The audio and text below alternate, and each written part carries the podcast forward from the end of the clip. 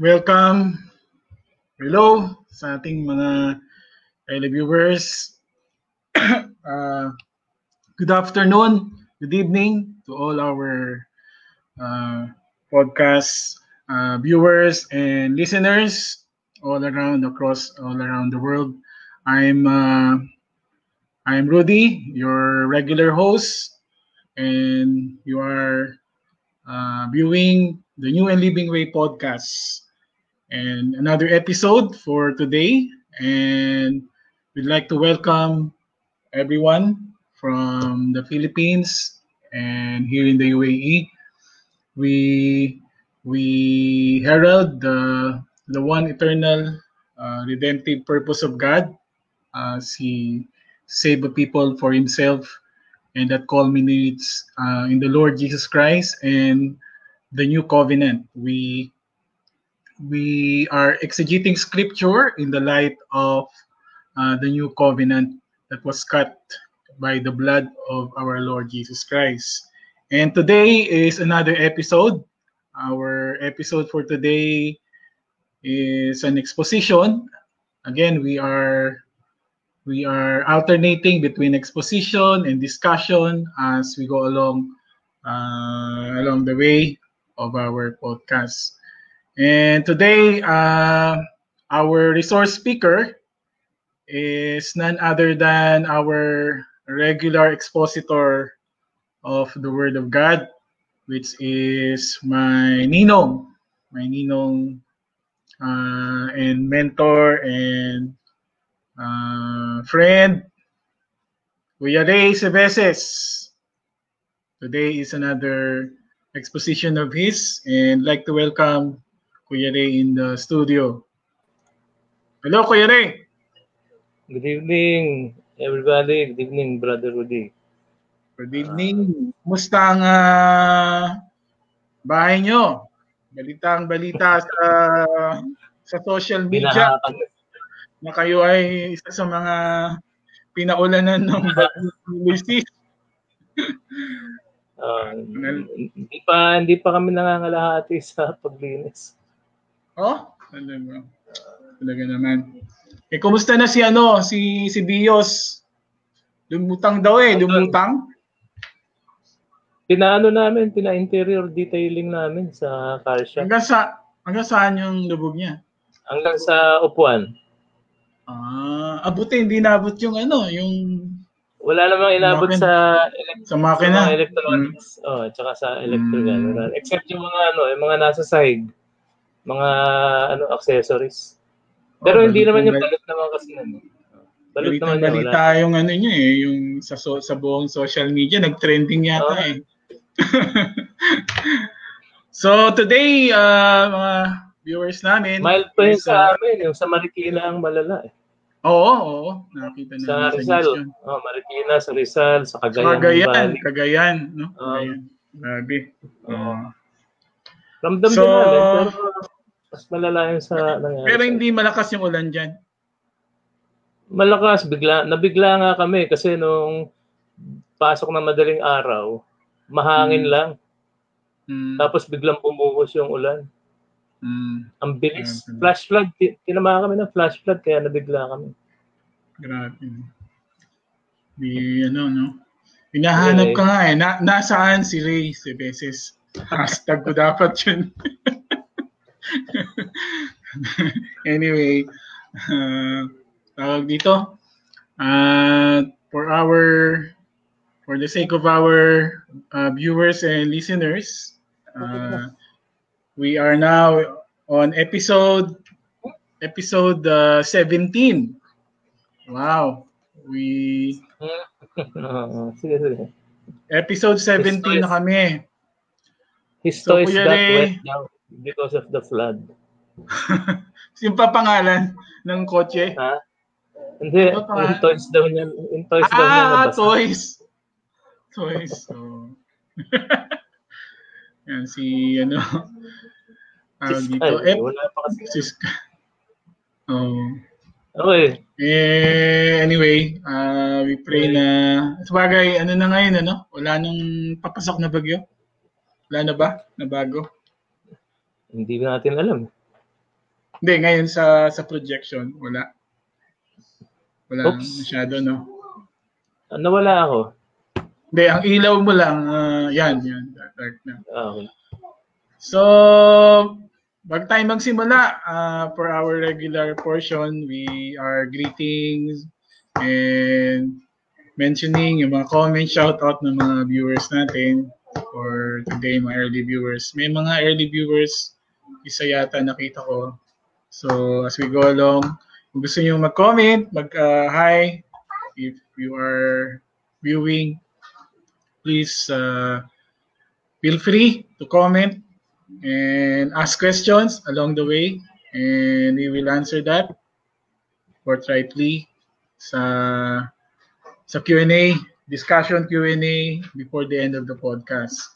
So we also would like to especially greet our audio podcast uh, listeners uh, in various platforms, in in Apple Podcasts, in Anchor, uh, Overcast. We have a lot of uh, listeners around the world, like in here in the UAE, Philippines, uh, United States, across Kentucky, Dallas, uh, Texas, nakikita ko, and also in Ireland, Australia. We have uh, listeners there through our audio podcast. So, welcome again. And today is our episode 17. Episode 17 is an exposition of uh, Hebrews chapter 7, the epistle of Hebrews chapter 7, the law and the priesthood replaced. And Kuya Ray will expound. And the priesthood replaced. Okay. Hindi mo nakikita? Nakikita ko, nakikita ko. Uh, uh, so, uh, moving forward, I will give the floor now to Kuya Ray to, to expound this important uh, chapter in the Epistle to the Hebrews. Kuya Ray, go ahead. Okay. Good evening, everybody. Uh, friends from the NCT uh, persuasion and also our ano, Reformed Baptist friends. Uh, let's read ano, let's read the whole chapter para meron tayong ano, no, introduction.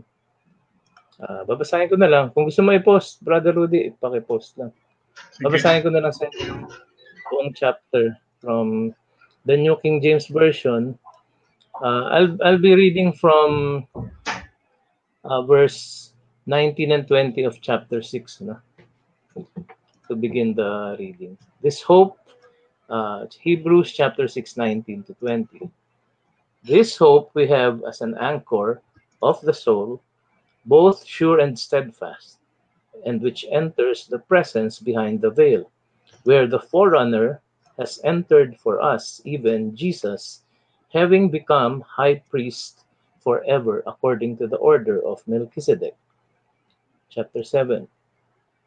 For this Melchizedek, king of Salem, priest of the Most High God, who met Abraham returning from the slaughter of the kings and blessed him, to whom also Abraham gave a tenth part of all, first being translated king of righteousness, and then also king of Salem, meaning king of peace, without father, without mother, without genealogy, having neither beginning of days nor end of life, but made, like the Son of God, remains a priest continually. Now consider how great this man was, to whom even the patriarch Abraham gave a tenth of the spoils. And indeed, those who are of the sons of Levi, who receive the priesthood, have a commandment to receive tithes from the people according to the law, that is, from their brethren, though they have come from the loins of Abraham.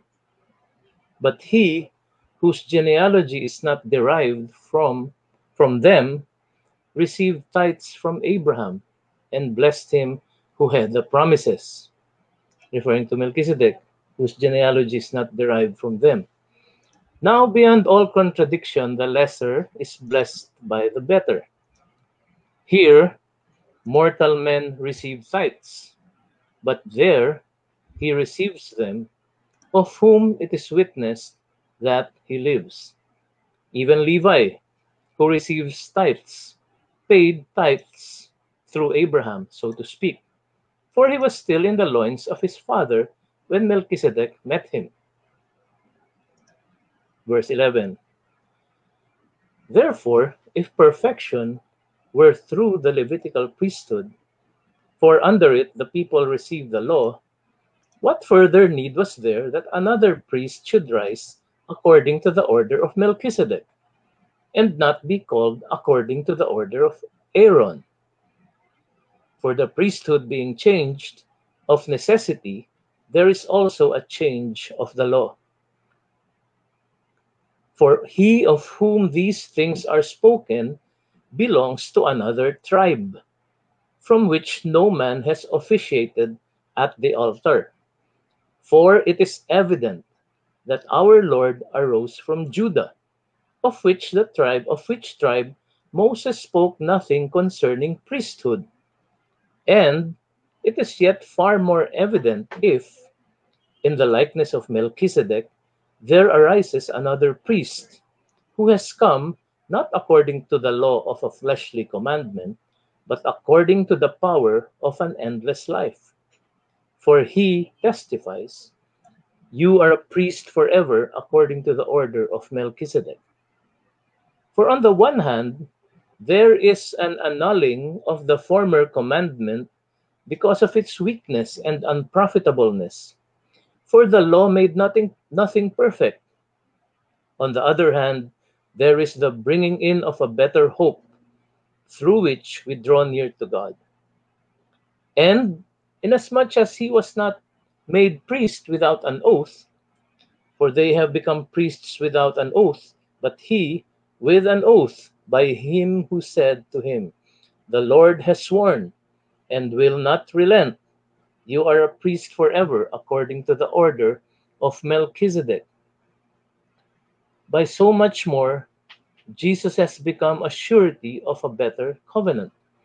Also, there were many priests because they were prevented by death from continuing.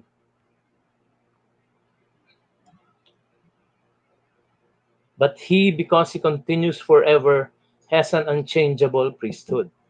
Therefore, he is also able to save to the uttermost those who come to God through him, since he always lives to make intercession for them. For such a high priest was fitting for us, holy, harmless, undefiled, separate from sinners, and has become higher than the heavens, who does not need daily, as those high priests, to offer up sacrifices first for his own sins and then for the sins of the people. For this he did once for all, when he offered up himself. For the law appoints as high priests men who have weakness, but the word of the oath, which came after the law, appoints the Son who has been perfected forever. Yan, that's Hebrews chapter 7. Now, uh, as uh, as our title shows, uh, we will be looking at the law and the priesthood replaced. Now, uh, makikita natin that in Hebrews chapter 7, the Apostle Paul talks about the priesthood in, uh, no, no, in many of its aspects, primarily um, the priesthood of Melchizedek, the priesthood of uh, the high priesthood of the Lord Jesus Christ, in the backdrop of the Levitical priesthood and the ironic Aaronic order. Now, more on point in Hebrew 7, verse 12, the writer is talking about this change or replacement of the priesthood that we are referring to. Uh, so, verse 7, uh, chapter 7, verse 12 will be the is uh, pivotal in this regard, and the passage or our topic hinges on this text. In the NIV, it reads, For when the priesthood is changed, the law must be changed also. Uh, in uh, another translation, the complete Jewish Bible. For if the system of Kohanim is transformed, there must of necessity occur a transformation of the Torah. If the system of priesthood is transformed, there must of necessity occur a transformation of Torah or the law. Now, siguro uh, I thought it would be good for us to ano no, to review to look back into the priesthood uh, for to enlighten us uh, once again about uh, how how it all started, what uh, the relations are with the relations are within the Levitical priesthood, the Aaronic order, the Mosaic economy. So for our ano, for, for our first part, let's look at first the priesthood, ano, the priesthood. Now, the priesthood began with the appointment of Aaron and his sons. Uh, we'll be looking at ano, no, uh, text of scripture to to get a feel of how how these things uh, came about. You know? uh, Exodus 27, verse 21 to 28 verse 43. Medyo mahaba ito ha. Exodus 27:21 pero mabilis lang naman tayo magbasa. Uh, Exodus 27:21 Teka, sandali. May lumalabas na mga messages. 21 to 28. Exodus 21, 27. Hmm. Buong 28? Hindi, mali yata. Mali yata. Ano ko eh. Exodus 27, 21. Exodus 27, 21. Ang Exodus 27, 21 kasi last verse yun. Oo. Oh, oh. Uh, parang ano lang yan, kumbaga segue lang yun eh. Mm. So sinabi dito sa 21 ng Exodus 27, In the tabernacle of meeting, outside the veil which is before the testimony, Aaron and his sons shall tend it from evening until morning before the Lord. Ayan. It will be a statute forever to their generations on behalf of the children of Israel. Ano to? Itong, itong to dun sa lamp. So, tinuloy sa 28, verse 1 to 43. Mahaba ito, no? Pero hmm. bibigyan ko na lang siguro ng ano, no? Ng putol-putol natin, ano? Sabi kasi hmm. sa Exodus 28, verse 41 to 43. Now take Aaron, your brother, and his sons with him from among the children of Israel, that he may minister to me as priest. Ayan. Diba? Malinaw, ano? That he may minister to me as priest. Aaron and Aaron's sons, uh, Abihu, Nadab, Abihu, Eleazar, and Itamar. So dito sa 28.1, makikita natin na malinaw na uh, i, itinangi ano tinangi ng Panginoon si Aaron para magsilbi sa kanya bilang priest. Tapos what follows is a description of what ano no, yung magiging garment, magiging garment ni Aaron, yung tungkol sa breastplate, tungkol dun sa ephod, kung ano yung mga batong ilalagay, yung mga kadena, kadena. Uh, tapos kung kung yung patungkol kay Aaron, uh, bukod sa ano uh, sa mga detaling nakalagay dito, mm, ang susunod dito sa ano, basahin natin sa verse uh, uh, for example, verse 40 and onward, verse 14 onward, dinescribe na ngayon dito, sabi sa Exodus 28:14 onward, for Aaron's sons, and then, mm, sa verse 41. So you shall 28:41 ano? Hmm. So you shall put them on Aaron your brother and on his sons with him. You shall anoint them, consecrate them, and sanctify them, that they may minister to me as priests. Yan. You shall make for them linen trousers to cover their nakedness. You shall reach from the waist to the thighs. They shall be on Aaron and on his sons when they come into the tabernacle of meeting when they come near to the altar in the holy place, that they not incur iniquity and die. So, dinidescribe lang dyan yung ephod, mga representations ng ng 12 tribes of Israel paghaharap siya sa Panginoon. Pero ito, dinidescribe bilang sila mga priests. Malinaw dun sa verse 1, sinabi niya, set aside Aaron, sa verse 1 ng 20, chapter 28, uh, take Aaron and his sons that he may minister to me as priest. Tapos inulit na naman sa verse 41, uh, consecrate them and sanctify them so that they may minister to me as priests. So yan yung priesthood in general, ano? Diyan nag uh, yan ang naglumikha. Yan ang lumikha ng priesthood na sinasabi sa atin. It was this uh, the law that created the priesthood. Uh, again, in Exodus 29, next chapter, 43 and 44, uh, the same thought, ano, no? The same thought uh, follows, ano? Exodus 29, 43 and 44. And there I will meet with the children of Israel, and the tabernacle shall be sanctified by my glory. So I will consecrate the tabernacle of meeting and the altar.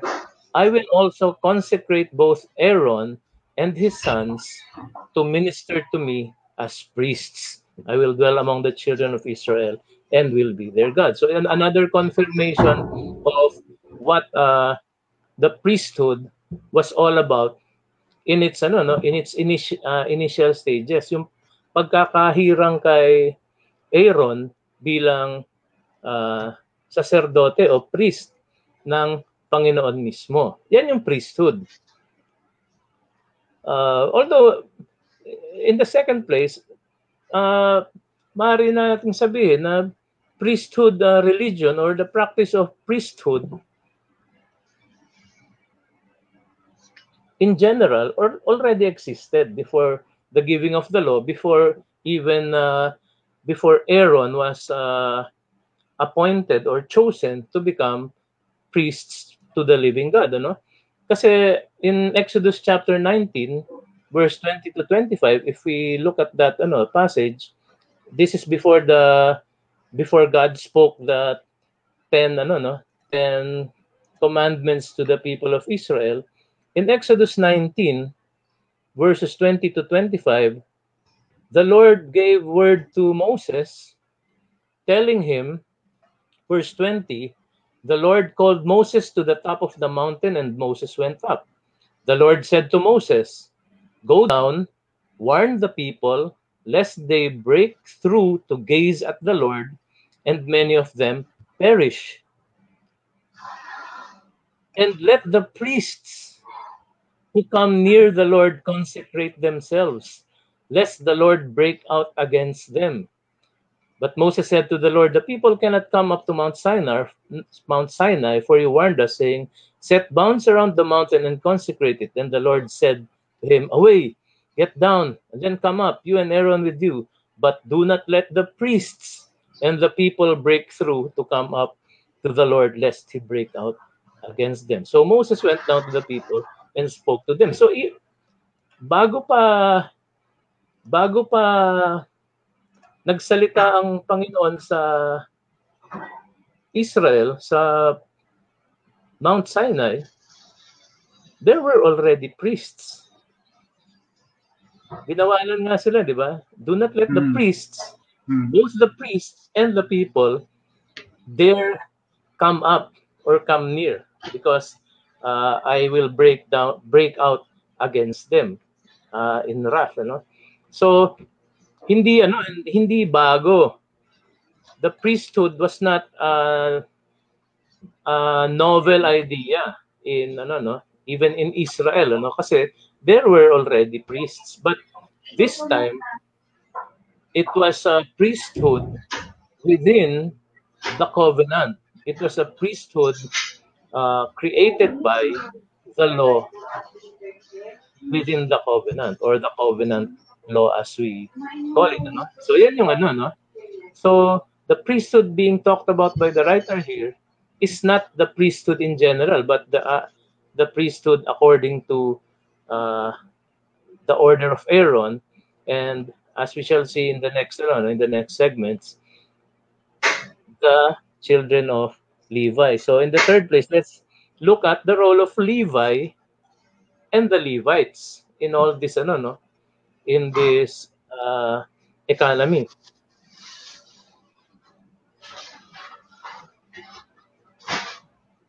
Now alam natin just by a cursory look at uh, the Israel the 12 tribes of Israel na Levi was the third son of Jacob and one of the 12 tribes of Israel.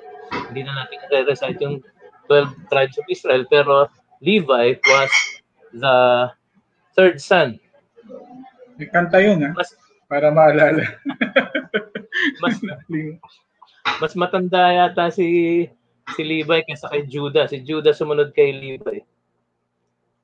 Uh, anyway, ano lang yan, no? Uh, simpleng, uh, ano lang yan, uh, simpleng detalye lang. Now, secondly, ito si Levi, he was the third son of Jacob, one of the 12 tribes of Israel. Levi was the lolo, grandfather of Moses and Aaron. Makikita natin yan. Yung genealogy kasi nila, nakalista sa Exodus 6, 16 to 25. Si Levi ay lolo or grandfather of Moses and Aaron. So, si Moses at si Aaron are grandchildren of Levi, the son of Jacob. Makikita natin yan sa uh, Exodus chapter 6 verses uh, 16 to 25. Pipiliin lang natin no, yung mga yung mga bahagi kung saan sila binanggit ano.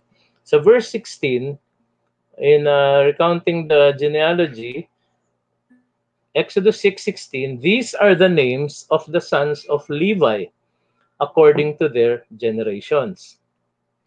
Gershon, Kohath, and Merari. And the years of the life of Levi were 137. So, verse 17, the sons of Gershon. Verse 18, connected to kay Moses kasi, the sons of Kohath were Amram, Izar, Hebron, Uziel, the years of the life of Kohath, 139, uh, were, were 133. Ngayon, itong si Amram, sa verse 20, Amram took for himself Jochebed, his father's sister, as wife. And she bore him, ito, Aaron and Moses. So anak ni Amram, si Aaron and Moses. Si, A- si Amram, anak ni Kohat. Ah, hindi. Tama. Si Aaron, anak ni Kohat. Si Amram, anak ni Kohat. Si Kohat, anak ni uh, Levi. Ano pala? Great grandson pala, no? Tama ba? They were great grandchildren kasi the son of Levi, Kohath, the son of Kohath, Amram, and then the son of Amram, Aaron and Moses. So they were great grandchildren of Levi in terms of ano no, in terms of lineage. So sabi dito, the years of life of Amram were 137. Now, yung mga anak ni Aaron, binanggit din dito sa verse 23. These were the priests who succeeded ano, and who helped Aaron initially in the uh, in the priesthood. Verse 23, Exodus 6. Aaron took himself Elisheba, daughter of Aminadab, sister of Nashon, as wife. She bore him Nadab, Abihu, Eleazar, and Itamar. So ito yung apat na anak niya na binabanggit uh, sa mga dito sa five books of Moses. Ano? yung apat na tumulong sa kanya sa mga sacri sa mga sacrifices.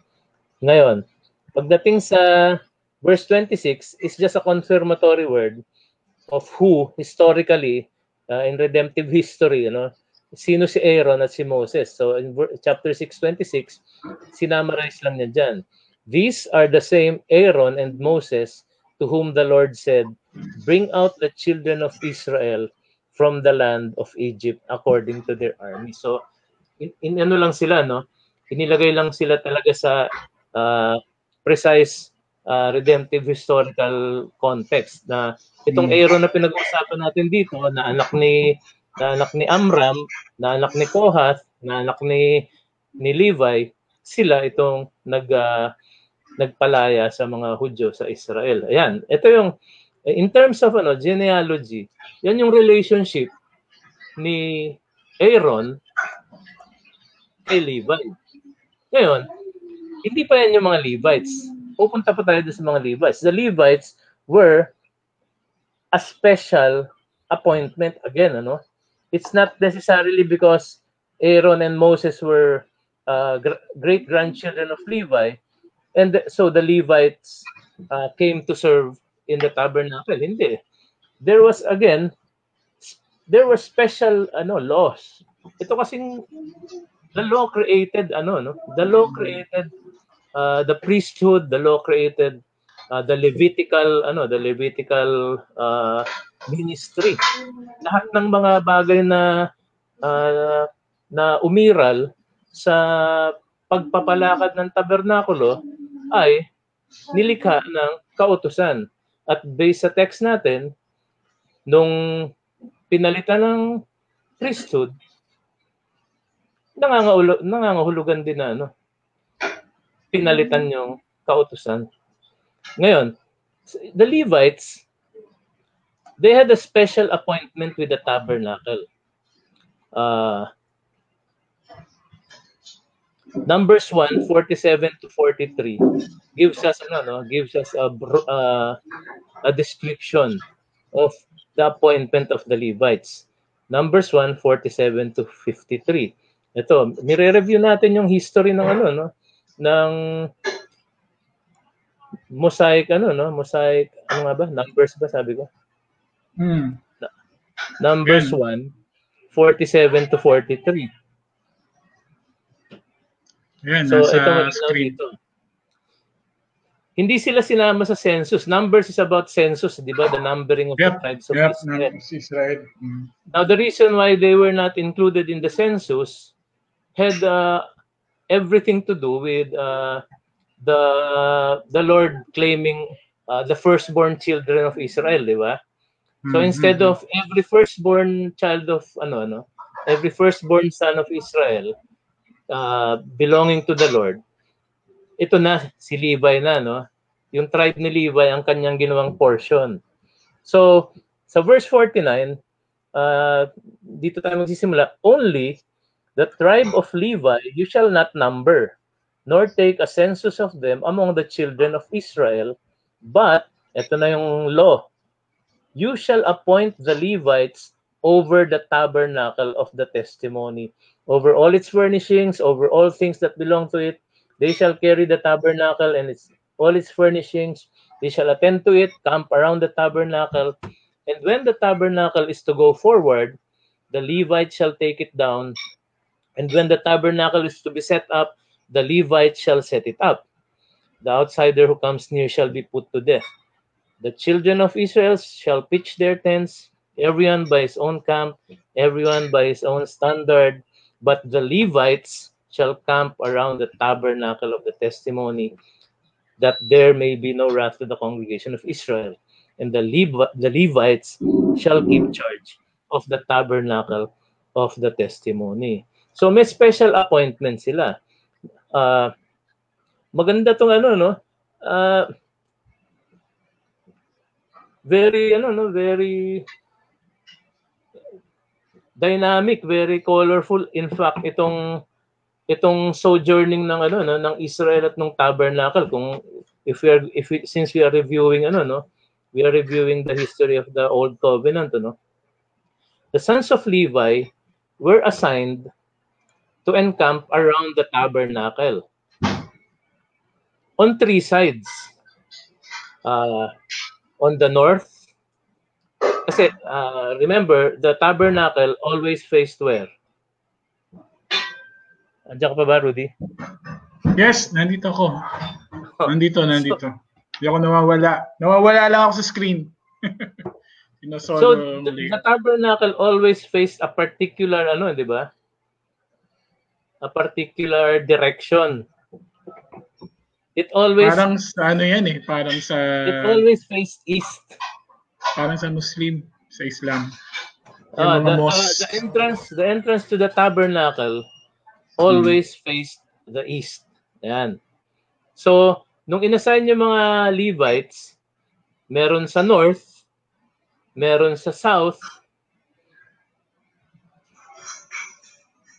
tapos merong sa likod. Yung likod ng tabernacle, west yon west.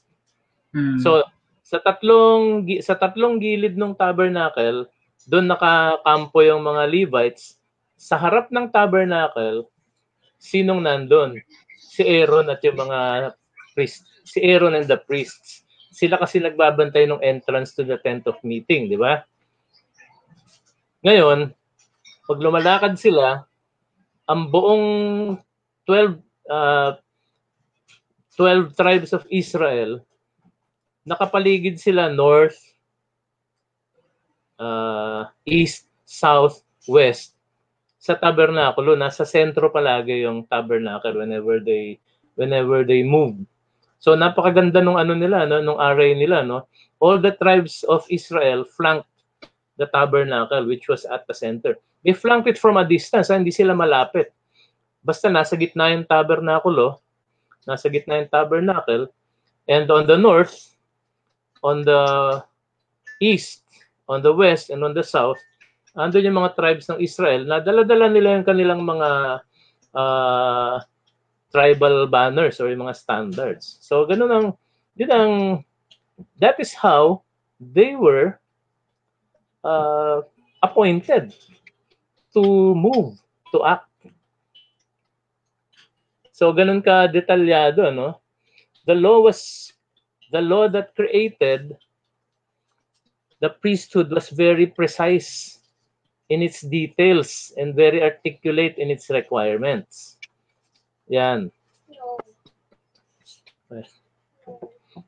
Now, yan yung tungkol sa mga Levites in general, ano? In Numbers 3 verses 1 to 10, we will see the relationship the Levites had with Aaron and his sons. Kasi ano yan eh, pinapakita sa atin doon sa Numbers 1, ano yung mga duties ng mga Levites. Sa Numbers 3, verses 1 to 10, ito malinaw na sinabi ng Panginoon kay Moses. Sabi niya, ito, these are the records of Aaron and Moses when the Lord spoke with Moses on Mount Sinai. These are the names of the sons of Aaron Nadab, Abihu, Eleazar, Ithamar. These are the names of the sons of Aaron, the anointed priests whom he consecrated to minister as priests. Now, Nadab and Abihu had died before the Lord when they offered profane fire before the Lord in the wilderness of Sinai, and they had no children. So, Eleazar and Ithamar ministered as priests in the presence of Aaron, their father. And the Lord spoke to Moses, saying, Bring the tribe of Levi near and present them before Aaron the priest, that they may serve him. And they shall attend to his needs and the needs of the whole congregation before the tabernacle of meeting to do the work of the tabernacle.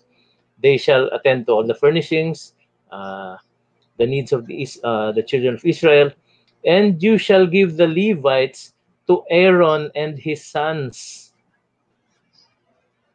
They are given entirely to him from among the children of Israel. So you shall appoint Aaron and his sons, and they shall attend to their priesthood, but the outsider who comes shall never be put to shall be put to death. So ayun yung arrangement na itinakda para sa mga Levites. Sabi diyan, binibigay ko kay Aaron and his sons yung mga Levites. The Levites not only take care of the the Levites not only take care of the furnishings of the tabernacle, but it's very clear that the Levites shall attend the Levites shall serve Aaron and his sons. So you shall appoint Aaron, so si Aaron at mga anak niya, they are attending the priesthood the sacrifices, si Levites, yung mga Levites ay bukod sa pag-attend ng mga furnishings ng tabernacle, yung mga going in, coming out, they are taking care of the needs of Aaron. Binigay kay Aaron. Binigay sa priesthood yung mga Levita. So yun yung relationships within the ano no, within the priesthood, within the old uh, old economy or old covenant the mosaic mosaic ano no economy. So the law was cre- the law that created the priesthood. It was very precise and very articulate in its requirements. Both the priesthood and the law were at heart the old covenant. Now, going back to no no to Hebrew 7 verse 12, what the writer argues is that after after all is said and done, or, or at the end of the day, regarding the priesthood and the law, it fails to bring anybody to perfection or to reach uh, its goal. Yun ang yun yung word na ginamit kasi sa original, yung perfection na yun, to reach its goal. This is the reason there arose a need for another priesthood, one that can bring its people to perfection or to reach the goal from another order. Yan yung sinasabi ngayon sa verse 11, which is ano no, which uh, pre- is preliminary to our text verse 12. So sa verse 11, sinasabi sa atin uh, if perfection were through the Levitical priesthood, for under it the the people received the law, what further need was there that another priest should rise according to the order of Melchizedek and not according to the order of Aaron. So it, it's a rhetorical question, a very emphatic rhetorical question. Sabi ni, ni Apostle to the Hebrews, if indeed perfection was achieved in the Levitical priesthood.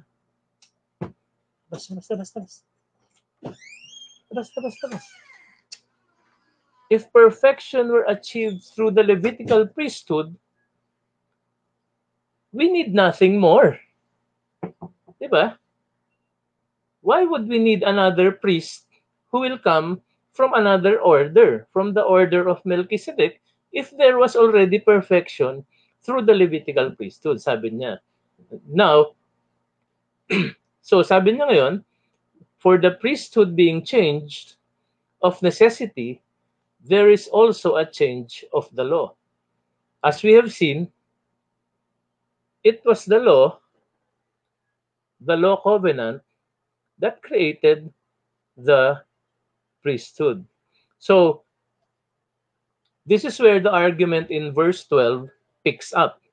In other words, if the priesthood is replaced, then the law that created the priesthood must also be replaced, must also be replaced, or must also have been replaced. But in the from the standpoint of the author's ano no author's argument if the priesthood is replaced then the law that created the priesthood must also be replaced.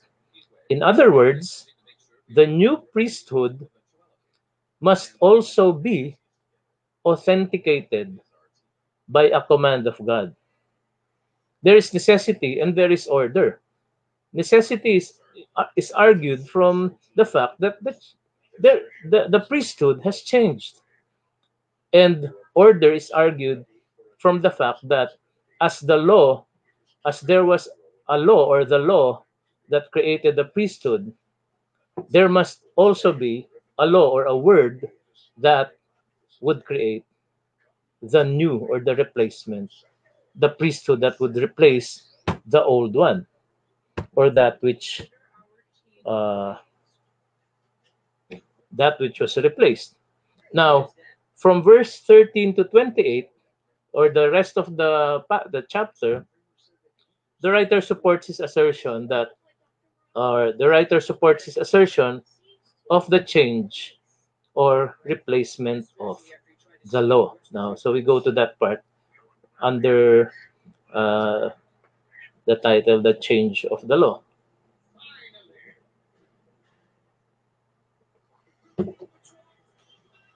Questions? Any questions? Wala? Wala naman, wala naman. Ah, Liwanag, baka maliwanag. may gusto kang ano, susugan. Hindi, Dagdag. wala naman. Wala pa. Eh, Wala oo, pa. wala. Oh, sige. Okay naman. I mean, wala naman. Wala, wala. Okay, so the change of the law. The writer opens this segment in a a few verses uh, onward by saying it is evident and it is far more evident referring to the change of the law. Uh, makikita natin, saan ba natin makikita ang verse yan? Hmm. Oh, so verse 14. Sabi niya sa 12, di ba? For the priesthood being changed of necessity, there is also a change of the law. For he of whom these things are spoken belongs to another tribe from which no man has officiated at the altar. For it is evident, ayan yung una sinabi niya, no? it is evident that our Lord Jesus arose from Judah, of which tribe Moses spoke nothing concerning priesthood. Tapos inulit na naman niya with more emphasis. It is uh, yet far more evident if in the likeness of Melchizedek, Melchizedek there arises another priest. So, in uh, in referring to uh, pertaining to the change of the law, the apostle to the Hebrews tells us it is evident and it is far more evident. Referring to the change of the law. So tingnan natin yung ano, tingnan natin yung order of ano, order of uh, adducing ano his ano the the arguments to support his proposition. So number one, makikita natin nung sinabi niyang it is evident sa verse 13 to 15, it is evident because Jesus did not come from the order of Aaron. So, evidently, there must be a change of the law because the law dictates, the law appoints Aaron and his sons the monopoly of the priesthood. Monopoly yun. Sila lang. Wala nang iba. Sila lang ang may, may uh, karapatan na tumayo bilang mga priesthood. So sabi nung sabi ng apostle to the Hebrews, it is evident that there must be a change in the law because this priest coming coming in the order of Melchizedek is not from the order of Aaron. For it is evident that our Lord arose from Judah, of which tribe Moses spoke nothing concerning priesthood. Kasi uh, bukod sa si Judah ay eh, nakababatang kapatid ni Levi, the priesthood came from the tribe of Levi from the order of Aaron. So, sabi ni Apostle to the Hebrews, it is evident may pagbabago sa kautusan. Verse 13, For he of whom these things are spoken, si Lord Jesus Christ, belongs to another tribe, from which no man has officiated at the altar. So, yun ang unang ano, no? Yun ang unang uh, argumento niya na hindi galing sa order ni Aaron, hindi anak ni Levi, kundi anak ni Judah. Bukod doon,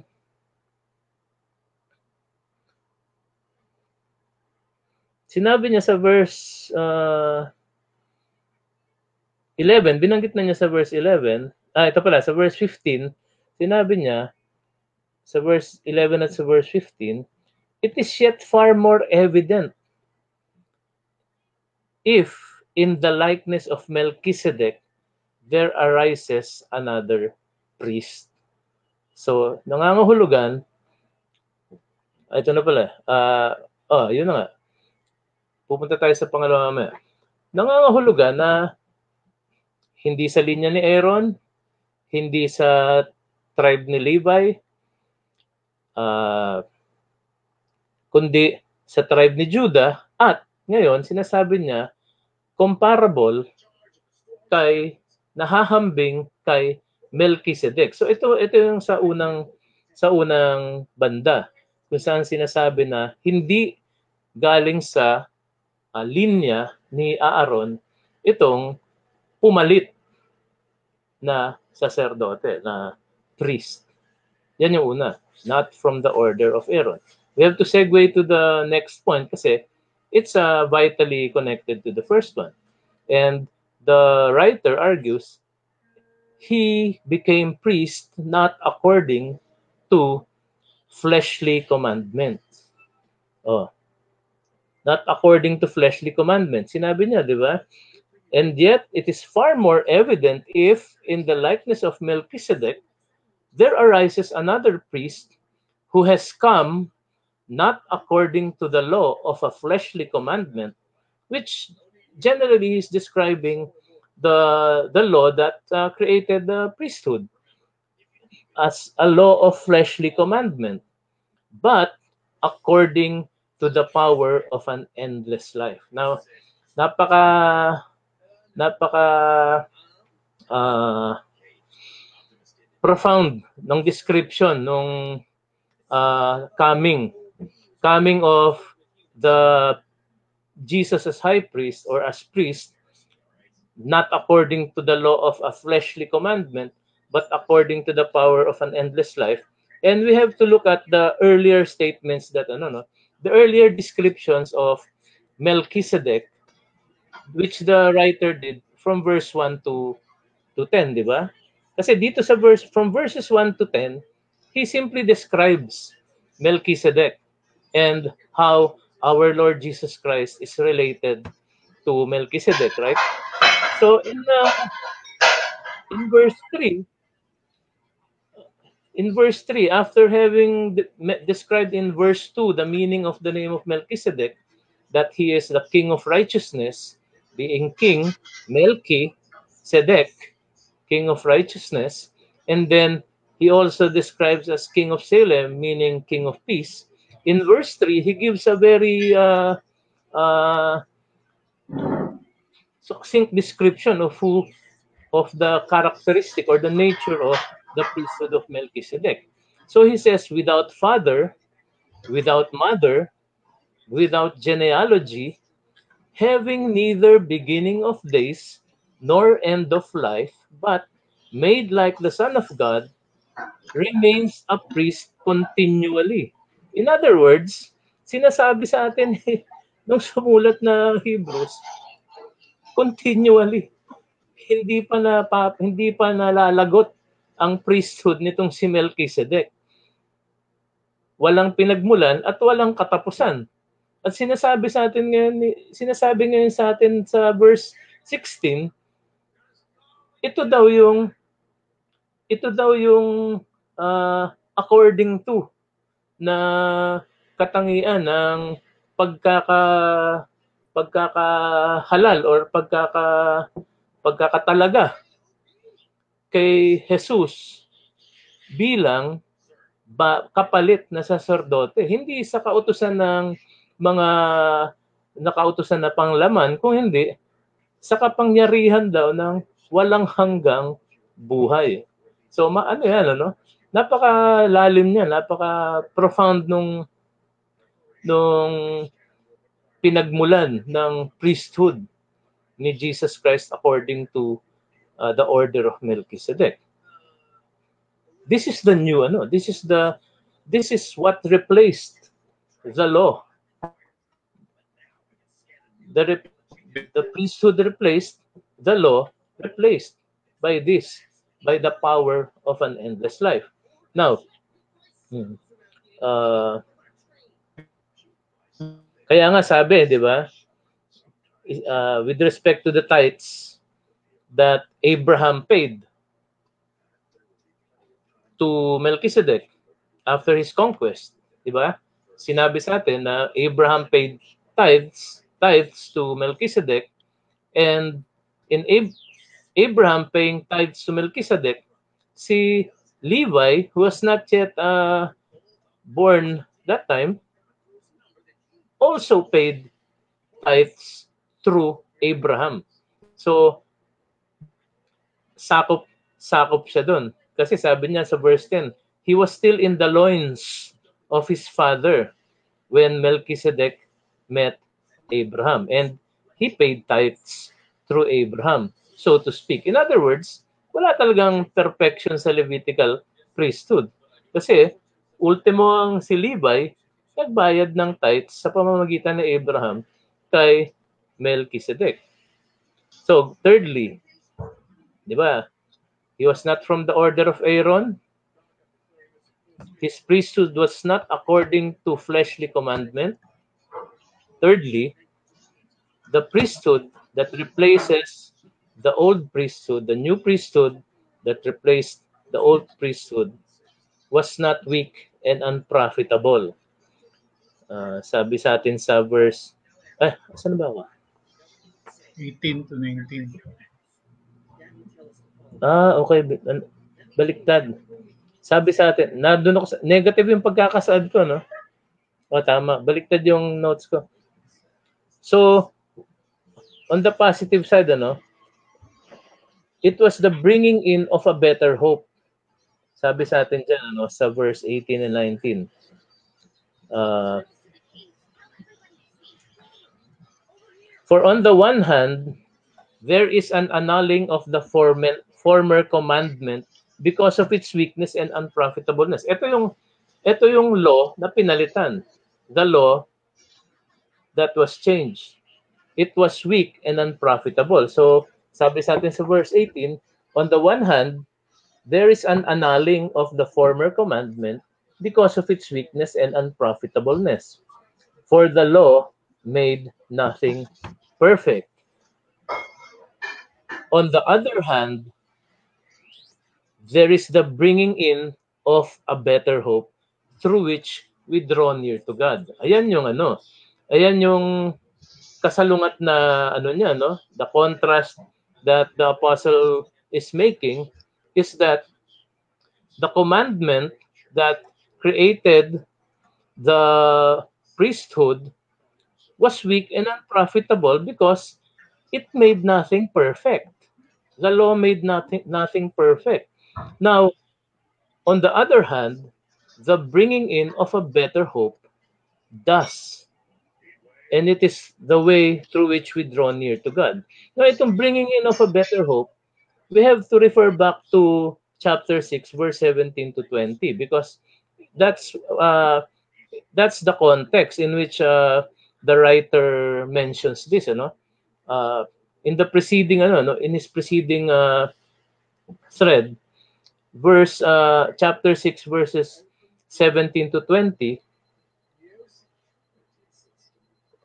sabi ng writer, Thus God, determining to show more abundantly to the heirs of promise the immutability of his counsel, confirmed it by an oath that by two immutable things in which it is impossible for God to lie, we might have strong consolation who have fled for refuge to lay hold of the hope set before us.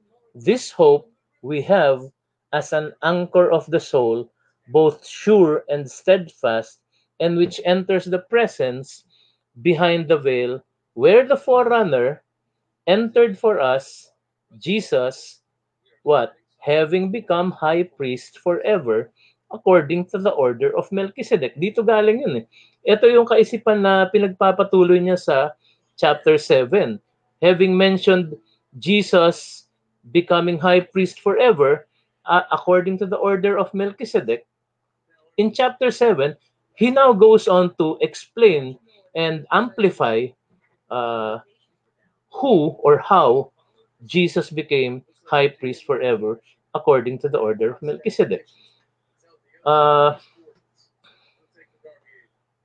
if you note, the apostle already intended to explain to his hearers about the high priestly uh, office of Jesus Christ earlier uh, in chapter 4, chapter 5. That was what he was uh, he was uh, going to do. Pero he he he got interrupted out of concern for the lack of maturity of his hearers. And in chapter 5, uh, he says this, ano? In chapter 5, he says, uh, 5.9, 5.9 uh, onward, sabi niya sa chapter 5, verse 9, Having been perfected, he became the author of eternal salvation to all who obey him. Yan ah.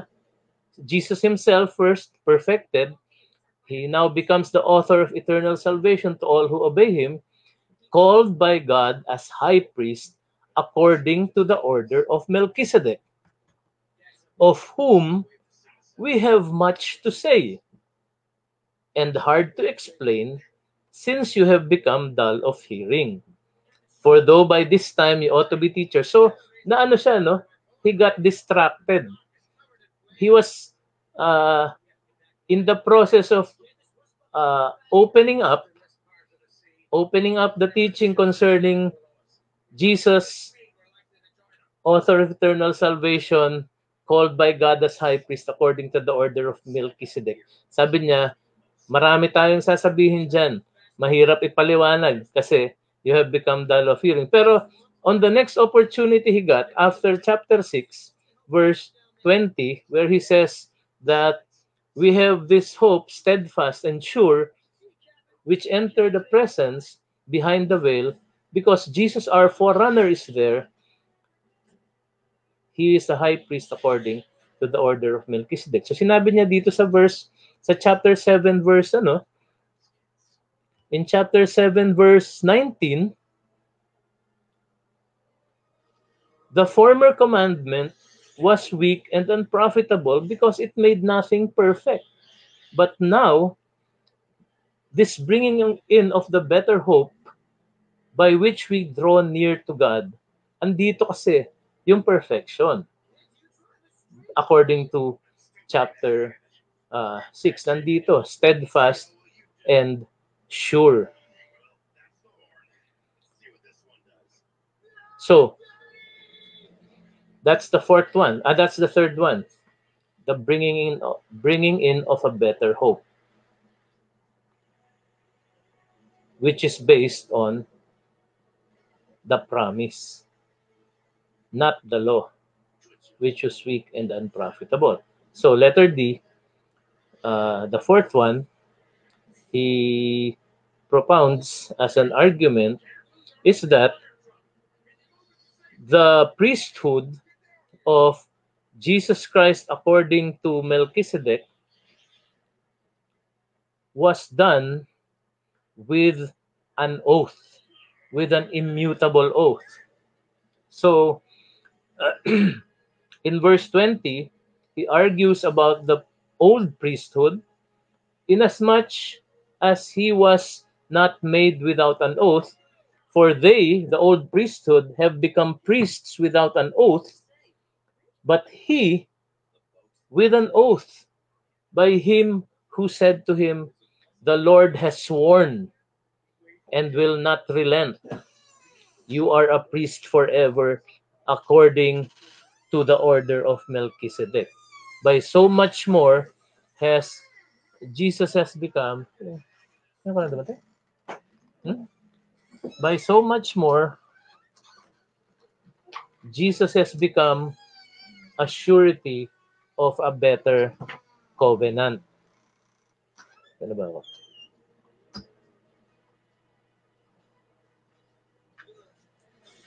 So malinaw yan, no?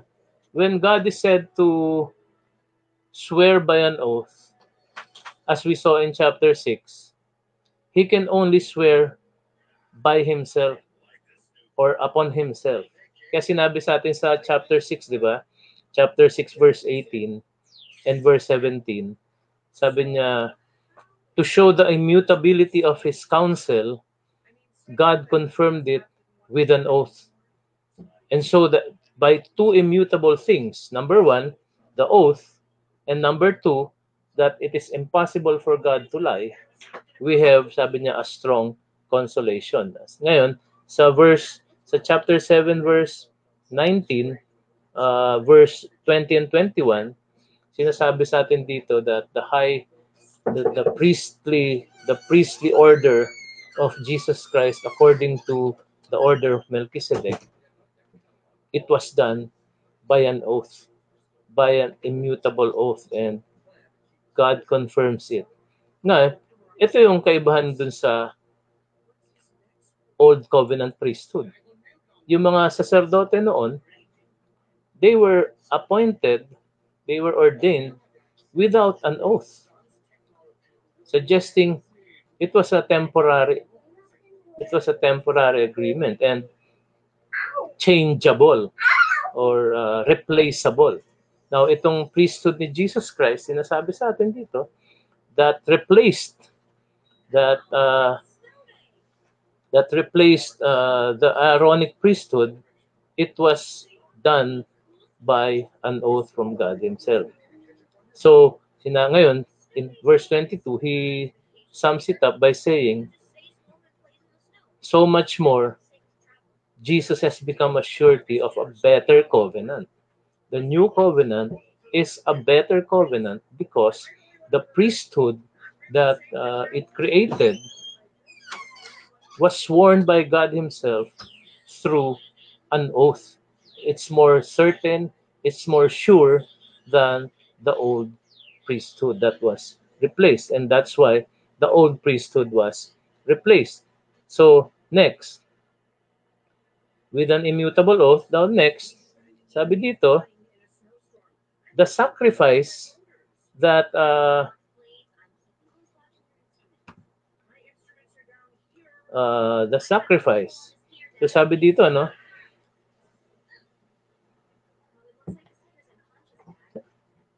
Ayan, once for all sacrifice for sin. This is the this is redemption or this is uh redemption in the new covenant or in the new economy or in, according to the new priesthood. It was a once for all sacrifice for sin. So we read that in verse uh, 27, 27 and uh, onward. Sabi dito, such a high priest we have was fitting for us. Verse 27, who does not need daily as those high priests to offer up sacrifices, first for his own sins and then for the people's. For this Jesus did once for all when he offered up himself. Now, with respect to the offering daily sacrifices, that was also prescribed by the law. That was also uh, uh, part of the functions of the priesthood according to the law. Ayan, no? CF. Exodus 29, 38 and following. Let's read that. Uh, Exodus 29, 38 and following. Nakakaano to eh, nakakamangha ito eh. Kasi, imagine, in the old economy, 29, 38 and following, sabi dito, this is what you shall offer on the altar. Two lambs of the first year, day by day, continually. Ayan ang ano, ayan ang yan ang naka-prescribe. Yan ang naka-reseta nung nung lumang uh, nung old covenant, the Aaronic priesthood.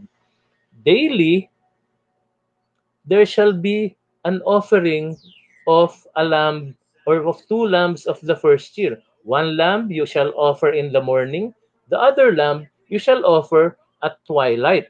And then, sinabi niya dito sa verse 42, This shall be a continual burnt offering throughout your generations at the door of the tabernacle of meeting before the Lord, where I will meet with you to speak with you, and there I will meet with the children of Israel.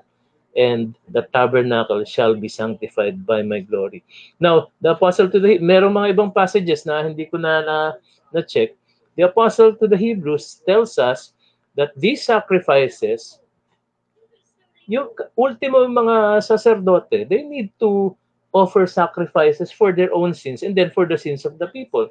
Ngayon, the new priesthood, the priesthood that replaced the old, and the law that, or the word of the oath that uh, replaced the Torah as the as the creating uh, no creating law of the old priesthood sabi dito Jesus Christ offered once for all a sacrifice for sin.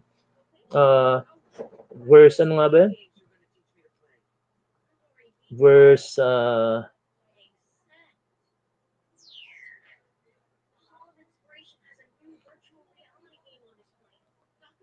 Ayan, no? In verse uh, 27, For this he did once for all when he offered up himself.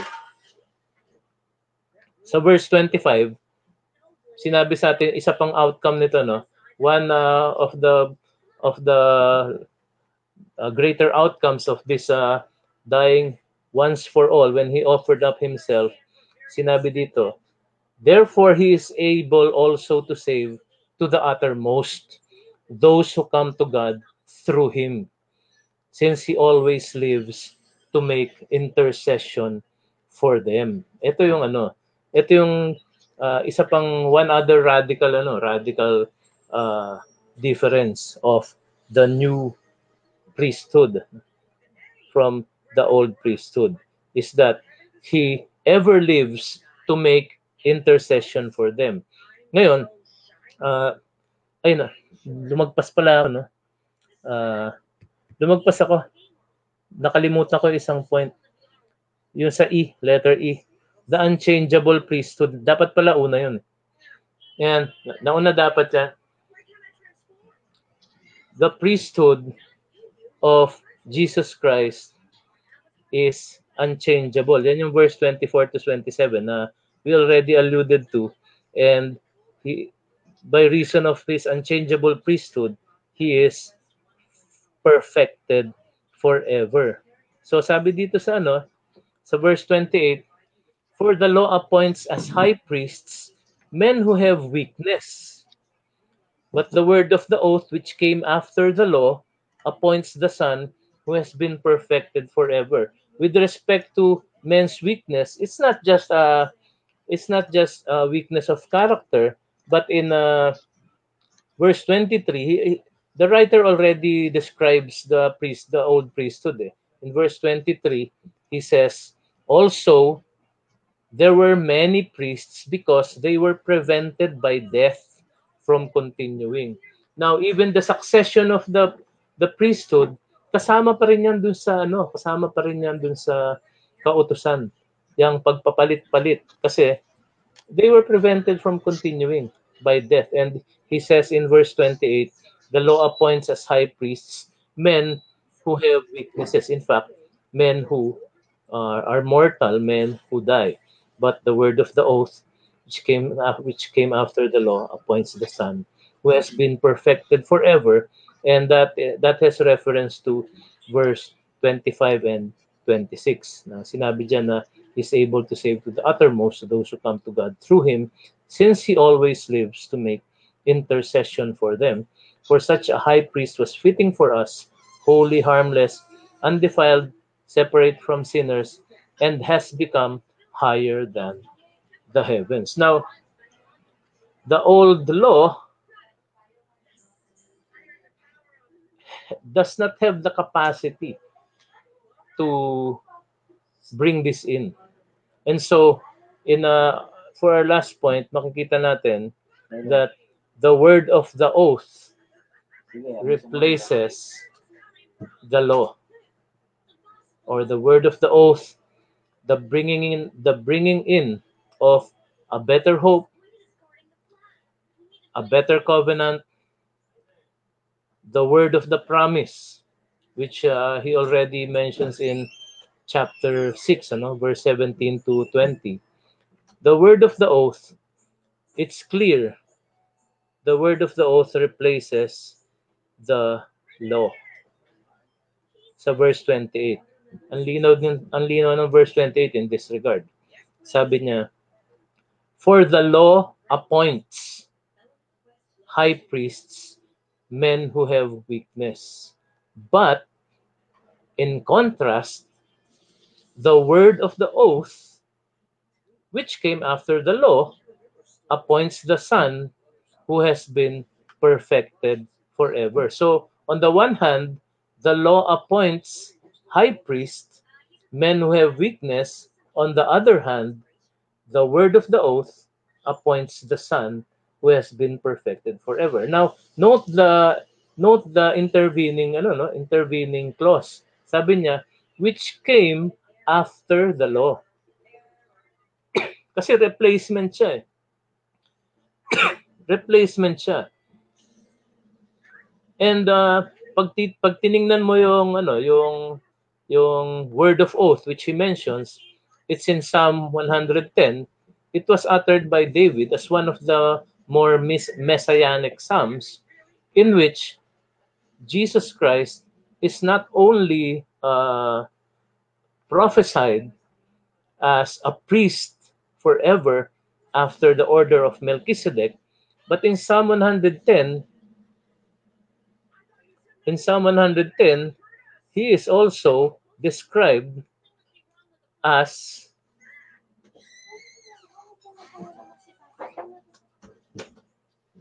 a king. The king. The ruling king. Di?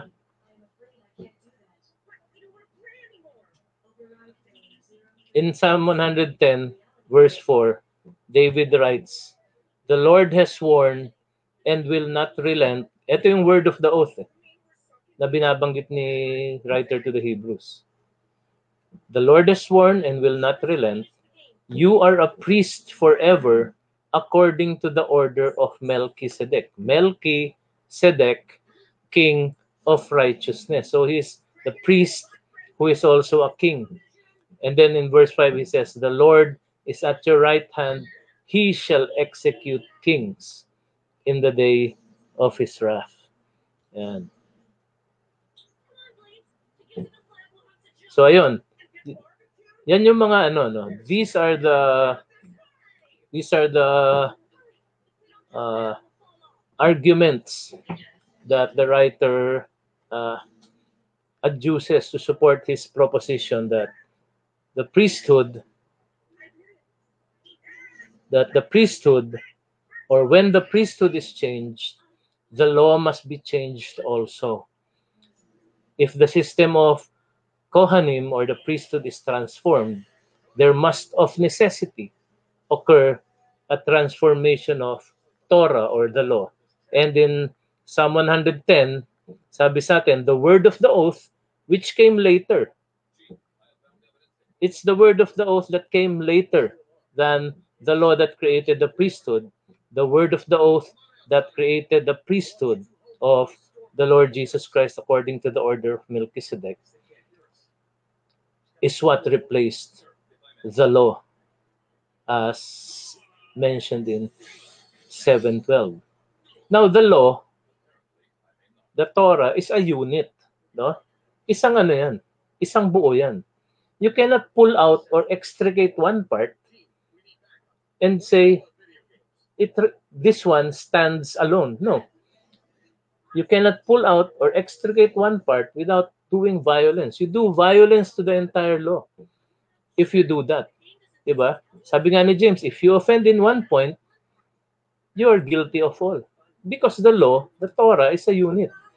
Now the law has been replaced. There has been a change of the law. New covenant believers no longer stand in the law, but in the promise, the oath, the bringing in of a better hope and a better covenant. Jesus is our high priest ministering in heaven, the true tabernacle, not according to the law of fleshly commands, but by the power of an endless life, a priest forever according to the order of Melchizedek. Yan. Yan ang uh, yan ang ating uh, exposition. That ends my ano, that ends my notes. Amen. So if you, if you want to clarify uh, some details or if you want to add kasi alam mo I forgot to insert your point brother Rudy ano with respect to the the types the shadows the fulfillment mm. uh, that Melchizedek uh, also served as a type of the Lord Jesus Christ. Mm. Tama ba yung hindi ko sa sinasabi mo? Yep, yep. Wow. Mm. And here we see uh, the fulfillment, in fact, of what the types and shadows of the old economy was all about. Amen. So, maraming salamat sa exposition na yan, Kuya Ray. Napakaganda. No? And we will continue discussing this. Nandito si si Quits to join us. Uh, discussion, uh, Q&A portion. Welcome, Excellent. Quits. Meron, meron akong taga-sagot. Hello Welcome, po. Quits. Hello yeah. po. Good evening. Good evening po. Good evening. Yeah. Sa yeah. magalang na magalang, may po. Napag-aaral tayo edad natin. okay. Uh, para sa mga viewers natin, if you want to join in the discussion, uh, question and answer portion, ito na yung part na you can join us either you type in the comment section box of our Facebook page or you can, if you want to join in the live uh, session. This is the, I will paste the, I will paste the link. If you want, you can uh, comment. Yeah.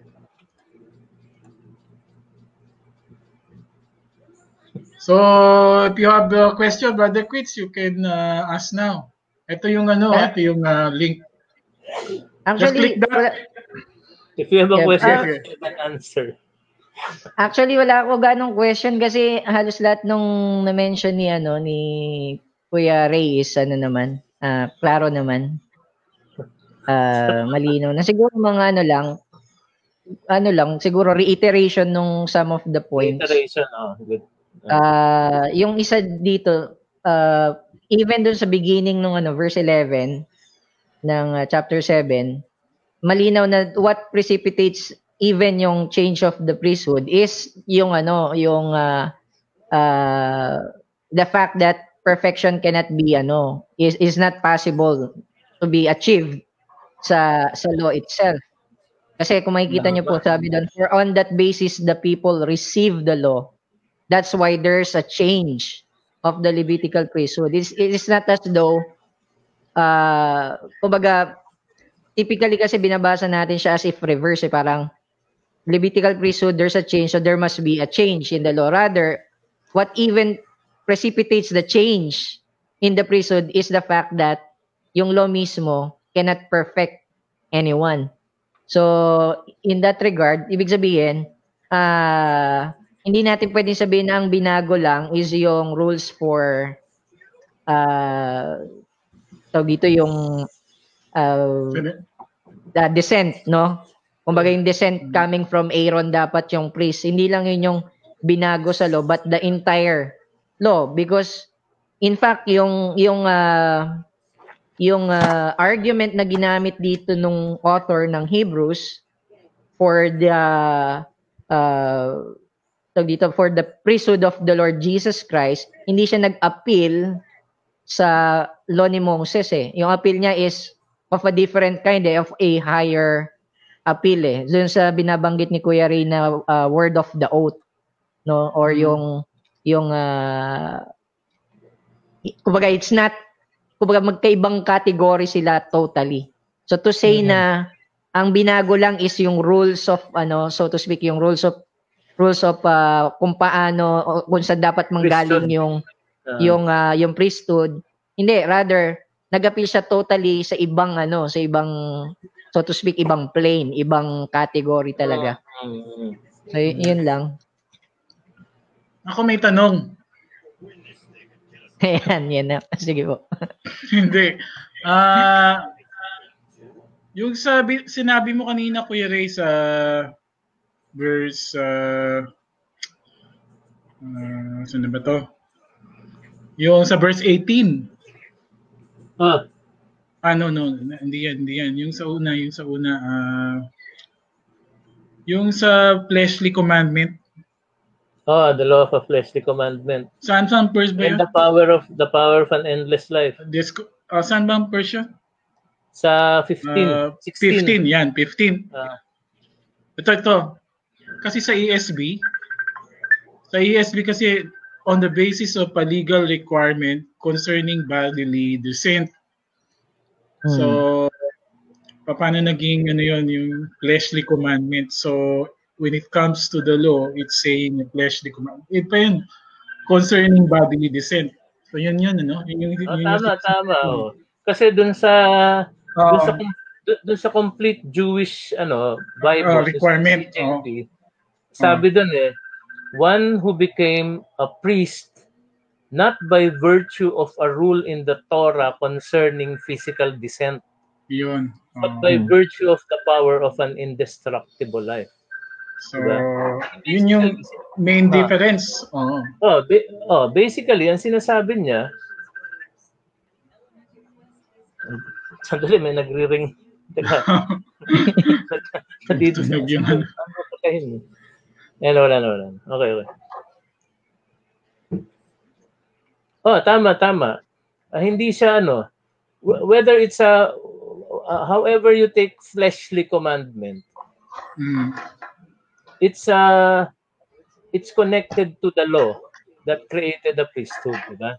Yeah. Now, in comparison, in contrast to that, yung sinasabi nga ni Quits, ang appeal is not, not only to the rules of the law as it pertain to the Aaronic priesthood or the Levitical ano no, the Levitical uh, ministry, pero mm. yung appeal or yung origin, mm. Yung ano tawag mo dito, yung yung where pa yung wear pa ng priesthood, oh, mm. ni Christ, ay um, nag-uugat dun sa indestructible life na kung saan meron siyang, kung saan hinahambing siya kay Melchizedek, di ba?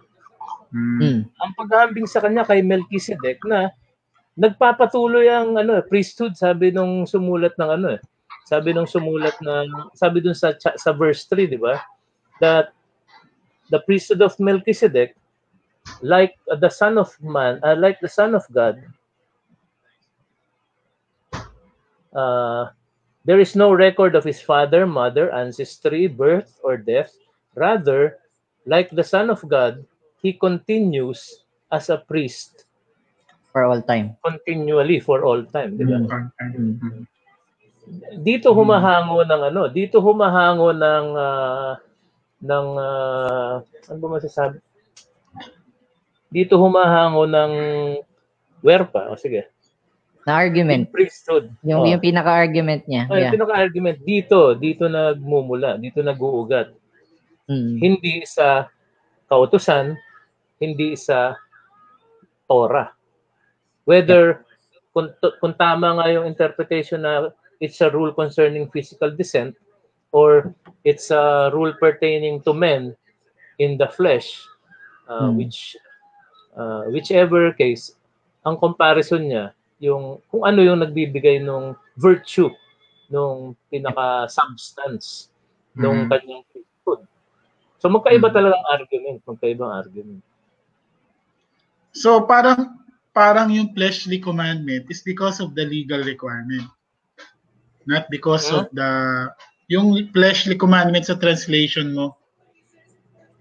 Kasi ano sa, New King sa James. ESV, New King James yun. Uh, okay. Sa ESV, legal requirement of bodily descent. Uh. So, parang ang fleshly commandment, parang yung commandment fleshly. Hindi, siguro ano lang yan. Uh, Ayun lang yung ano ko doon, point uh, ko doon na, na para magkaiba. Oo. Uh, hmm. Yung commandment pertaining to uh, the flesh That, or the oh, the mortality. Oh, uh, yun. Oh. Na, na, yeah, yeah, oh. Because of the power, yung opposite industrial. Oh, kasi, oh, kasi ang kasi binanggit na niya, binanggit na niya mm. or babanggitin niya sa mga susunod na ano, eh, ng mga talata, mm. weakness, mm. yung weakness ng ano nung priesthood, yung mga the fact na namamatay sila, yep. the fact yep. na pinapalitan mm. sila, ganun. So, mm. more pertaining doon, kung titingnan mo yung context ng ano, nung pagkakabanggit ng fleshly commandment. Kasi sabi niya, the law of fleshly commandments, di ba? Mm. Pero so, ano nga, be that as it may, yung verse 12, yung pagkakasabi niya sa verse 11 and 12 na there's a change of the priesthood, argues change of the law, whether yung sinasabi ni Quits, kaya nga yun ang tanong ko sa ano ko, walang sumasagot sa inyo. Yun ang tanong ko doon sa mga post ko sa group. Uh, which, which, which, which came first? Which came which first? Came first change, change in the priesthood. Yung... Change of the priesthood or change of the law. Kasi medyo yeah. ano nga, medyo... Uh, ah, yung, ba, yung ba ibig mo sabihin doon sa tanong mo? Oh, ito. Magsuswing kasi. Hindi, doon sa, doon sa, sa post mo sa tambayan. Oo, oh, diba? magsiswing kasi. Ano ba na una? Pinalitan oh, sabi ko doon priesthood, di ba? Yeah, in one sense talaga change, yung priest. Change uh, the priesthood, di ba? Oh, pero in one sense yung priesthood. Una yung law. Yeah, oh, yeah, kasi pero ang sense kasi there, text, kumbaga kumbaga what precipitates yung change sa priesthood yung yung fact that the law is ano eh is incapable of ano eh of uh tawag dito perfection uh, perfection verse 18 eh. So, yun, oh, verse 18 yeah. yun because mm. of its weakness. Hindi, verse 11 pa lang. Sa verse 11, uh, in fact, verse, yeah, verse 11 pa lang sinabi ah, oh, 11 pa lang. Tama, verse 11 pa lang. So kaya, Keeper, yun nga, in mm. one sense, yung appeal na ginagawa talaga ng author, hindi dun sa fact na may binago lang na parang minor change as it were dun sa hmm. dun sa regulation sa bodily descent no yung yung kahit anong translation gamitin mo, whether it be fleshly commandment mm. or yung uh, legal, sa NET, ano siya, legal regulations about physical descent. Yun Parang na, pareho uh, dito sa ESD, yeah, legal yung, requirement. Yung, yung, yung, yung, ano, yung bigat ng argument niya is nandun sa fact na it is of a different, ano, plane. As if nire-replace nung word of oath yung mm. law mismo. Yun yung nag-replace dun sa buong mm buong unit. Kasi uh, if we are to say halimbawa that what what's being changed lang is yung some aspect nung nung uh, nung uh, regulations ng law then magfo-fall yung argument niya because uh, still one might say but it came from the Lord yung regulations na yun came from the Lord so he's break now breaking his own uh, rules right 'Di ba? Pero yun nga, mm-hmm. ang argument niya is of a different plane. So sinasabi niya, hindi hindi sakop ng Aaronic priesthood si Christ, is of a different priesthood as it were, 'di ba? And yung yung uh, argument niya dito sa, rather yung yung basis nung nung uh, change is that it yung kanyang priesthood is based on the power of an indestructible uh, indestructible life. Nan, mm. Nandun naka-hinge yung ano eh, yung argument eh. Hindi dun sa mm. hindi dun sa fact na na yeah. meron meron lang minor change as it were. Kasi yun yung common argument ng ano eh, mm. ng mga covenant uh, theology, theology proponent mm. eh. That ang ang nagbago lang daw is yung yung uh, regulation parang to accommodate yung ano, yung yung priesthood ni Christ. So binago yung rules na yun. Pero that's not what's being said. What's Hindi, being oh. said is that mas higher yung ano, no, ma, kumbaga yung, yung uh, he, he's contrasting yung yung superiority ng word of oath dun sa law mismo. Mm-hmm. Uh, and con- connected yung word of oath yung binanggit ni Brother Rudy dun sa isang comment na is connected to the promise and the promise is connected to Abraham. Yeah. Pero yeah. mabanggit ko no, kasi ang perspective na ano, the standpoint that the writer took in verse 11 is uh, to to focus on the Levitical priesthood. Sabi yep. niya, uh-huh. if perfection had been achieved through the Levitical priesthood. Yun ang point mm-hmm. of view niya. Yun ang kinuha niya standpoint. Eh. In-examine niya yung priesthood. Kaya, mm-hmm. eh, hindi mo naman pwedeng examinin yung priesthood without reference to the law because 'di ba in connection with Dun it galing yun eh sa, yeah mm. 'di ba in connection with it the people were given the Torah masyado siyang mm. ano hmm. masyado siyang interlink yung yung uh, yung comment nga ni ang ni, ni John Harley, di ba? Sabi niya, the priesthood came from the law. Ano? The priesthood is connected to the law which is connected to the covenant. Hindi mo talaga hmm. pwedeng paghiwa-hiwalayan. Cas- cascade, cascade. Oh, cascade yan. Uh, Pero hmm. dito, hmm. although the covenant is ano, the covenant is the on the higher plane, tapos yung law, tapos yung priesthood. Pero dito sa verse 11, the writer took the standpoint of looking at it from the priesthood ano, kumbaga inside yep, out. Yep. Naka, naka-narrow lens siya bale. Oh, Naka-focus lang siya sa priesthood. Pero Kaya, that doesn't mean na walang change din oh, dun sa entire ano, yeah.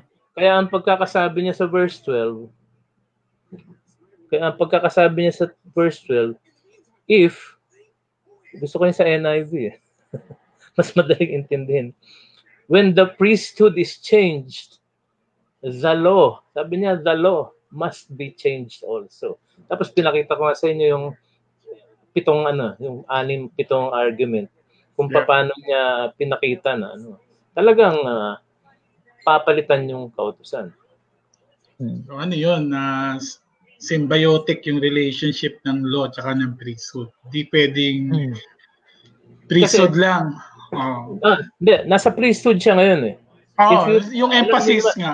Later on, ipapakita niya na yung Old Covenant, including the two tablets of stone which was in the Ark of the Covenant with Aaron's mm. rod, it's already obsolete.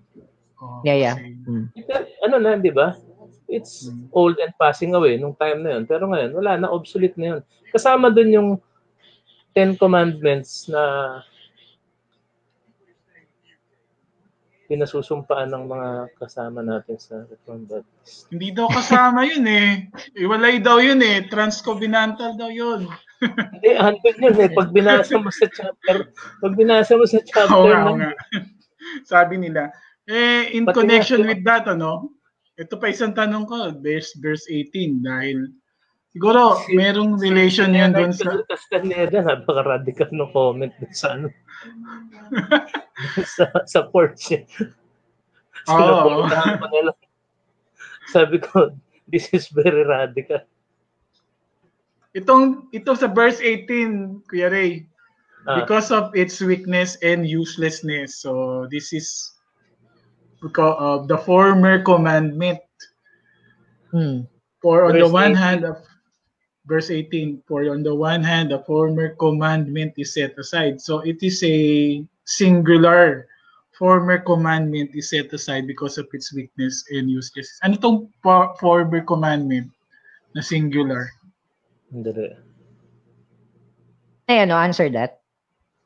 Okay, sige. Sagutin mo lang. Sa, sa akin, I think, in in context, we can say that that pertains dun sa regulation of bodily descent. However, makikita nyo yung argument niya sa verse 19 for the law, which is not just a single commandment, rather the whole law, made nating perfect, meaning he's arguing from the lesser to the greater.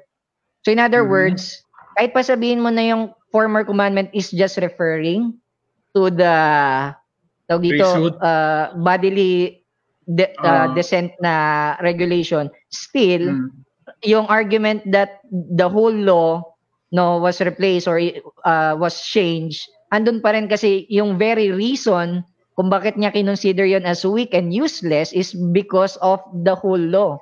For the law made nothing perfect. Oh, so regardless of how you see, uh, regardless of how you interpret yung former commandment, still, uh, yun, yung argument from lesser to greater or greater to lesser, kahit paano mo siya tingnan, andon. Kumbaga, kung, kung may change dito, may necessary change sa lahat. Ganun din, kung may change doon sa buo, meron ding change doon sa specifics, doon sa dun sa individual commands. Kasi kung manonotice yep. niyo yung argument niya eh, hindi niya sinabing that that the that commandment made nothing perfect, rather the law made the nothing law. perfect. It is not so, yung hmm. yung specific lang na command na yon. So yung former commandment doon is yung verse uh, verse 16 on the yeah, basis yeah. of legal legal requirement concerning bodily descent. Bodily descent. Y- yun yung yun ano yung, yun yung commandment yun in yung commandment. Words, in other words, the entire ano, the entire na part ng law. Eh. Uh, na part ng law as a whole. Yeah, oh. Because yeah, the law made law. Yan. So, no yun, one perfect. Oh. Yun yung ginagamit din kasi ng city na yung siniset aside lang is the former commandment of the priesthood na yeah. mm. yung yung ano yung Levitical priesthood na tinutukoy dito. So inasabi nila yung yung the the, the whole con the whole uh, ceremonial aspect of the law. Yep. So nakalimutan na yung verse 19. Yeah, totoo yun. Totoo yun. verse 19. Totoo yun. The, the, the former commandment may pertain only to the creation of the Levitical Aaronic priesthood. Pero dahil nga sa verse 19, yung argument kasi no, ni Apostle Writer is a change of the law, di ba?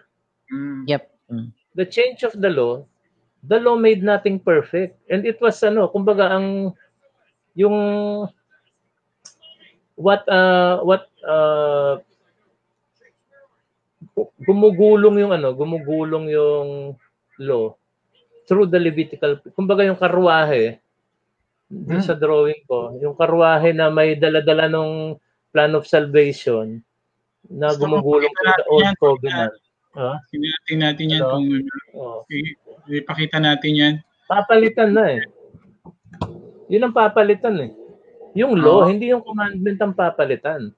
So, hmm. maaring nagkaroon ng annulment ng former commandment because of its weakness, but it's the entire law. Yep. That was changed according to the writer, di ba? There was a yep. change in the priesthood. Ito yun, annulling of the former commandment. And there's a change in the of the priesthood. There must necessarily be a change of the law. Ito yun. Because the law made nothing perfect. So both, both ano, yep. Hmm. Kasi para, parang in, in one sense, yun nga, if, if you just, alibawa, if you just take that to mean na yung nag-change lang is yung that single regulation, no? that, that, doesn't solve yung problem, which is the law.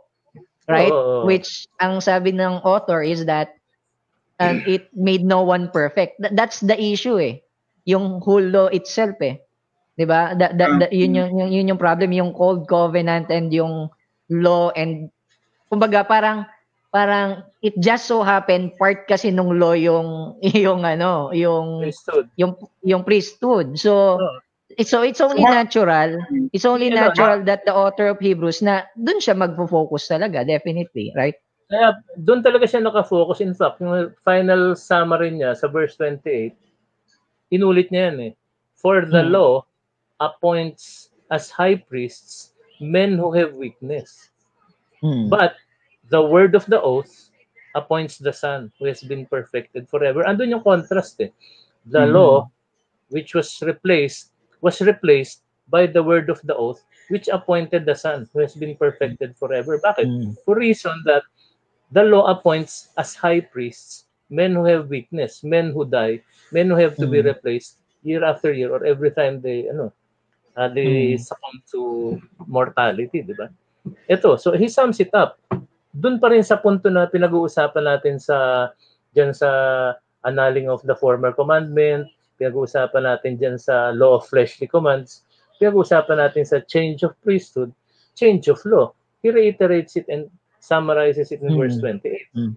The law appoints as high priest men who have weakness, but the word of the oath, which replaced the law, appoints the Son, has been perfected forever. Mm. Priest according to the order of Melchizedek, not according to the old priesthood, the ironic ano, di ba, order. Mm. So babalik babalik at babalik ka pa rin dun sa law. sa unity unity Page ng of law. Unity ng unity, law. Yeah. The unity of the law. Kasi dun dun niya inano eh, dun niya inilagay eh. So kung tinanggal mo na yung priesthood, ah, pinalitan mo na yung priesthood, pinalitan mo yung law. So necessity na sinasabi doon na there will be a change of uh, law. So, meron pang ibang mga tanong? Salamat Review, sa discussion. Uh, Salamat. Yan. Salamat so, nagpakita ka. yung pala, yun po pala yung ano, yung question nyo. Plano kong ano yung mag-comment doon eh, doon sa oh, kasi tambayan. Kasi yung podcast, naghahanap ako ng konting input. Kaya lang, hindi, hindi ko pa ka, gano'n na nakuha yung idea before. Ah, nandito si Leonard pala, nandito, oh, ayan oh. Nanonood siya. Oh, ayan. Si Leonard. At tayo mo out na ako ah. Ha? Magta-time out na ako ah. Alas 10 na. Oh, hindi. Matatapos na naman tayo kung wala nang tanong. Huwag ka muna umalis kasi one, malapit na natapos eh. okay. So, kung meron pang ibang tanong, uh, comments, tatapusin na natin to. So, quits, wala na? Wala na po. Kaya ako nakikita ng ano no. eh, no? Kaya yung point ko dun sa post mo sa NCT, tambayan, yung ano eh, yung, actually, nandun yung sa 6 eh, no? Chapter 6, di ba?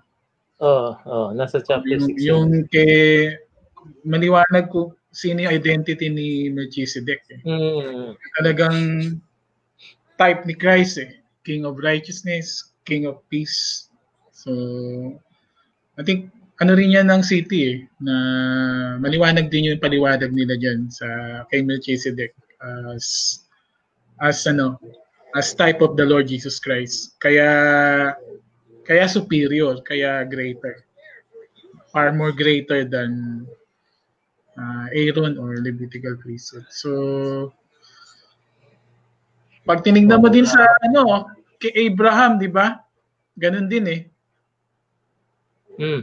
Ah, nasabi ko na pala, nasabi mo na pala yan Okay, kung wala na pong uh, question, wala namang nagtatanong. Uh, pero greeting muna natin itong mga nanonood. Uh, Alvin, Adora, maraming salamat. Regular uh, viewer. Sa inyo ba to? Uh, Brother Quits? Uh, yeah, former former ah, member. Wow. Nasa Mandaluyong. Leonard, yep. Kanyeda. Quits. Nandito ka naman. Henry Eds Henry Edstrelon. Ayan, kila ka. Kila Leonard. Maraming salamat sa inyo for Maraming salamat uh, sa regular viewing uh, the New and Living Way podcast. So, kung wala na pong tanong, we will conclude this uh, episode 17. Mala, malayo na yung na, na abot natin. Nasa 17 na tayo. Hopefully, maka 100 episode tayo. kung maraming mag, mga mag-expand tulad ni Kuya Ray, eh, regular. So, i-promote mo kasi sa sa porch na mag invite tayo ng ano, guest speakers mula sa kanila. Uh, dati eh, inano ko eh. Uh, Hindi ko pa lang maano na kung kailan schedule ng mga yan eh. Meron akong mga nasa linya eh. Yung mga sila Blake White. Oh, ewan, ko, ewan ko nakikinig. So, So okay, uh, we will conclude since mahaba na rin yun at pati yung discussion. Thank you very much, Kuya Ray, again for... Thank you, Brother Rudy. Quits, uh, thank you. Excellent exposition. Thank you, Quits, for uh, regularly uh, being an interactor. And maraming salamat po sa lahat ng mga viewers in the UAE, in the Middle East, in uh, West, in the West. Maraming salamat for, for viewing our Good night. Good night to all. God bless. See you for the next episode of the New and Living Way podcast. Thank you. Bye. Bye. Bye-bye. Bye.